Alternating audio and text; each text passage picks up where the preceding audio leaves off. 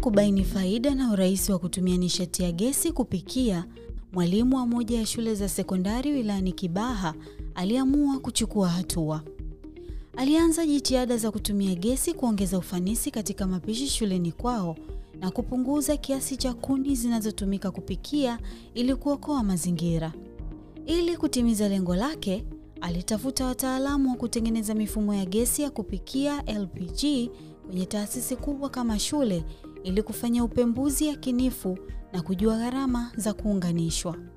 Baada ya majibu ya gharama kutoka LPG, mwalimu huyo ambaye ndiye mwalimu mkuu wa shule ya sekondari Kilangalanga, Albert Mabiki, alikata tamaa kwa kuwa hakuweza kumudu kulipa shilingi milioni 31, kiwango ambacho ni kikubwa kwa taasisi yake. Gharama hizo zilihusisha kutengeneza mifumo ya majiko yanayotumia gesi katika shule yake. Kwake, gesi ilikuwa ni aweni kuliko kuni. Tunatumia kuni nyingi.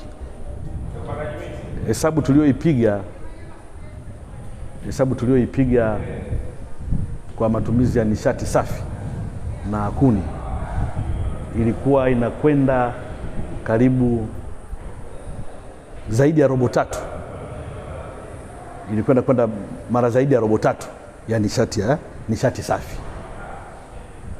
Kwa hiyo ni ghali, na naamini kama ingekuwa tupo kwenye nishati safi, sidhani kama tungekuwa katika gharama hizi ambazo tunazo sasa hivi.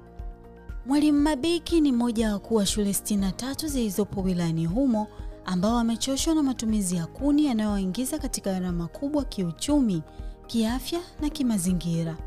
Mbali na gesi ya LPG, nishati nyingine zinazoweza kutumika kupikia ni umeme na bayogesi. Licha ya takwimu za halmashauri ya wilaya ya Kibaha kuonyesha kuwa umeme umefika kwa asilimia 80, hakuna shule ambayo inatumia nishati hiyo kwa ajili ya mapishi. Gharama, upatikanaji na kukatika kwa nishati ya umeme mara kwa mara ni baadhi ya sababu zinazofanya viongozi wengi wa taasisi wilayani Kibaha kuepuka kutumia nishati hiyo.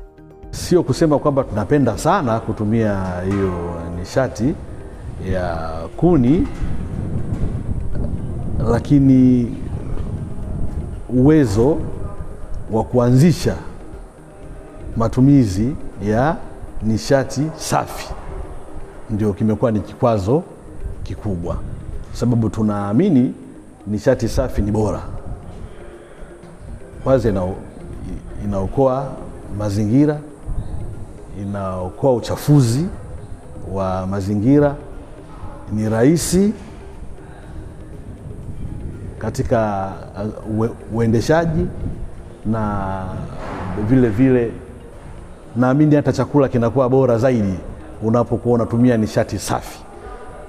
Shughuli za mapishi ni moja ya masuala yanayochangia ukataji wa miti kwa wingi katika wilaya hiyo. Ripoti ya utafiti wa upatikanaji wa matumizi ya nishati Tanzania bara ya mwaka 2019-2020 inaeleza kuwa asilimia 63.5 ya kaya sawa na kaya sita kati ya kumi za Tanzania bara zinatumia nishati ya kuni kupikia ikifuatiwa na mkaa kwa asilimia 26.2.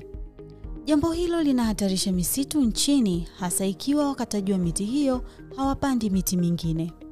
Mamlaka zinafahamu namna kuni na mkaa vinavyochochea uharibifu wa mazingira kama anavyoeleza afisa elimu, vifaa na takwimu katika halmashauri ya Kibaha, Justina Francis. Hata hali ya hewa sasa hivi unaiona jinsi ilivyo, kwamba kuna kuchelewa kwa, kwa mvua, jua limekuwa kali. Kwa hiyo ni mabadiliko ya hali ya hewa yamekuwa ni makubwa, na tukitafuta sababu hiyo inaweza ikawa ni mojawapo ya sababu. Ili kukabiliana na changamoto hizo, viongozi wanafanya jitihada za kuelimisha wananchi ili waweze kufikia kiwango cha kumudu gharama za kutumia nishati safi na kutokomeza matumizi ya mkaa na kuni.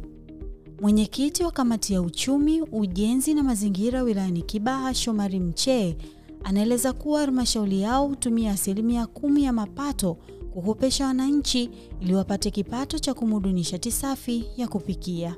Asilimia kumi ambayo inalenga kwenda kuokoa hayo makundi, tunawahusisha katika kuwajengea uwezo wa kuwapatia vifaa ambavyo vinakwenda kuwa, kuwa suluhisho suluhisho kwao katika uchumi, ili tunawajengea sasa uwezo wa kupata mashine za upasuaji wa tofali, tunawajengea uwezo wa kupata uh, mashine za umwagiliaji, tunawajengea uwezo wa kupata mashine za kuoka ili waweze kufanya biashara mbalimbali, lakini pia sasa tunawajengea uwezo hata wa usafirishaji. Tunao vijana ambao pia sasa tuna tunawakopesha pesa, wanaenda kununua bodaboda zinawasaidia kwenye ujasiriamali. tuna wananunua bajaji, wanakwenda pia kwenye kufanya biashara. Kwa hiyo tunawasaidia katika eneo ili kuepukana na huu uharibifu wa mazingira, kwa sababu kwa eneo letu kweli uharibifu wa mazingira uliasiri uli kwa kiasi kikubwa na kufanya misitu mingi kutoweka.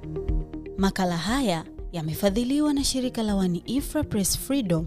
One-Ifra haihusiki kwa namna yoyote na maudhui haya.